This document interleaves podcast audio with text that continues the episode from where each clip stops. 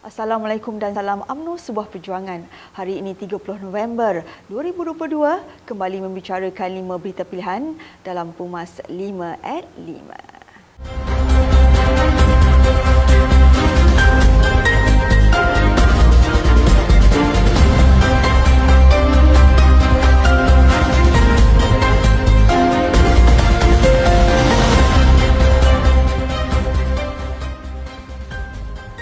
Menteri Datuk Seri In Anwar Ibrahim menegaskan supaya tata kelola pentadbiran kerajaan baharu tidak lagi mengizinkan berlakunya kelulusan perolehan tanpa tender agar sebarang kebocoran, keterisan dan rasuah dapat dibendung. Ketua Pergerakan Pemuda AMNO, Datuk Dr. Ashraf Wahidi Dusuki menyokong 100% kenyataan terbabit agar segala bentuk ruang yang boleh menjurus kepada ketirisan, kebocoran, penyelewengan dan rasuah dapat dielakkan. Terdahulu, media melaporkan Perdana Menteri Datuk Seri Anwar Ibrahim kita berucap pada pimpinan bulanan di Dataran Perdana Putra di Putrajaya hari ini. Kerjasama Barisan Nasional dengan Pakatan Harapan di Perak dan Pahang adalah berdasarkan prinsip untuk memastikan kestabilan kerajaan negeri serta memastikan kesejahteraan rakyat terus terpelihara. Presiden AMNO Datuk Seri Dr. Ahmad Zaid Hamidi berkata, kini adalah masa untuk bekerja dan memastikan segala aspek urusan pembangunan diberikan perhatian sebagai jalan gerak ke hadapan. Kerjasama antara blok, antara Barisan Nasional dan Pakatan Harapan adalah pilihan dan pendekatan baharu agar menjadi pintis kepada perpaduan serta keharmonian kerajaan agar fokus pembangunan dapat diteruskan. Ini selari dengan pembentukan kerajaan perpaduan yang diilhamkan oleh Yang di-Pertuan Agong Al-Sultan Abdullah Riyatuddin Al-Mustafa Billah Shah. Beliau turut menyeru semua pihak untuk merapatkan barisan bagi membersihkan segala kekotoran yang telah dilemparkan kepada AMNO dan Barisan Nasional. Jelasnya, UMNO tetap mempertahankan dasar parti untuk mengamalkan sikap moderat sederhana, sentrik dan progresif dalam menangani perubahan serta tetap memelihara perkara berkaitan kepentingan bangsa melalui Islam seperti yang termaktub dalam Perlembagaan Persekutuan.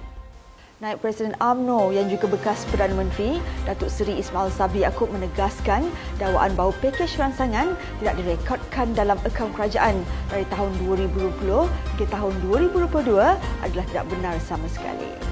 Beliau yang juga ahli Parlimen Bera berkata semua perbelanjaan kerajaan yang berkaitan telah direkodkan dalam penyata kewangan kerajaan. Ini berikutan dakwaan seorang pengguna Twitter. Kononnya, perbelanjaan berjumlah RM620 bilion bermula tahun 2020 hingga tahun 2022 ketika Perintah Kawalan Pergerakan tidak direkod. Jelasnya, nilai keseluruhan 8 pakej ransangan adalah RM530 bilion yang mana sebahagian besar tidak melibatkan perbelanjaan kerajaan seperti moratorium pinjaman oleh bank manakala perbelanjaan langsung kerajaan sebanyak RM110 bilion lagi dan peruntukan tersebut telah pun diluluskan oleh Parlimen sebulat suara. UMNO dan Barisan Nasional perlu mengenal pasti dan mengubah suai segala kekurangan yang dimiliki bagi menghadapi pelbagai cabaran terutamanya pertambahan penghuni muda pada pilihan raya umum ke-16 kelak. Pengarah Komunikasi Strategik Sekretariat NGO Pemuda UMNO Malaysia, Muhammad Nazin Faiz berkata, usaha tersebut penting untuk dilakukan bagi memastikan kesediaan parti dalam tempoh lima tahun lagi. Jelasnya, proses rejuvenasi UMNO perlu bermula dalam tempoh yang terdekat di samping merealisasikan pelbagai idea malar yang segar untuk muncul kuat semula. Katanya, suara anak muda tidak boleh dipinggirkan dan keberadaan mereka perlu sederap bersama dengan kerajaan serta parti dalam berdepani anak muda, terutamanya dalam menghadapi cabaran besar komposisi anak muda yang bertambah dalam raya umum ke-16 nanti. Menteri Besar Johor, Datuk On Hafiz Ghazi, yakin kerajaan negeri masih stabil di bawah naungan Sultan Johor, Sultan Ibrahim Iskandar. Media melaporkan Pakatan Harapan Johor membuat permohonan menyertai mesyuarat jatuhan kuasa tindakan pembangunan daerah JTPD yang disuarakan Jimmy Puah berikutan gabungan itu sudah menjadi rakan peringkat persekutuan dan pihaknya akan menulis surat rasmi berhubung perkara itu dalam masa terdekat. Bagaimanapun, bekas Menteri Besar Johor, Datuk Hasni Muhammad yang juga adun benut berkata kerajaan Johor bersetuju untuk menjemput adun pembangkang menyertai JTPD sebagai pemerhati.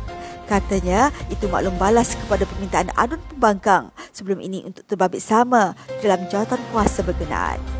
Mereka juga meminta diberikan taraf ahli ex officio dalam jawatan kuasa tindakan pembangunan daerah JTPD supaya adun pembangkang dapat memberikan pandangan dan meminta penjelasan berkaitan isu di kawasan mereka. Sekian saja daripada saya, Adib Ahmad. Jangan lupa temu janji kita Isnin hingga Jumaat jam 5 petang. 5 berita pilihan hanya di Pumas 5 at 5. Assalamualaikum dan salam UMNO sebuah perjuangan.